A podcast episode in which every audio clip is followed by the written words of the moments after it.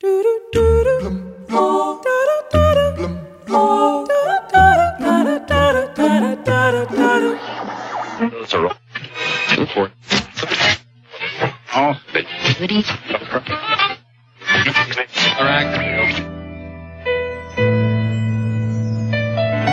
now, ladies and gentlemen, another little letter from the Lonely Hearts Club.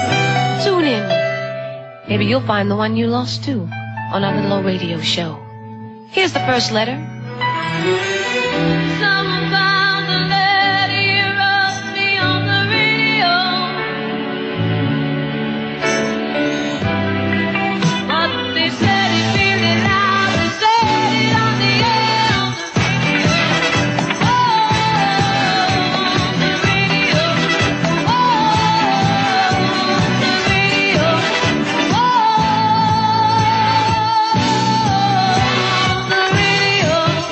O rádio é um elemento químico com o símbolo Ra, número atômico 88 e massa atômica de 226.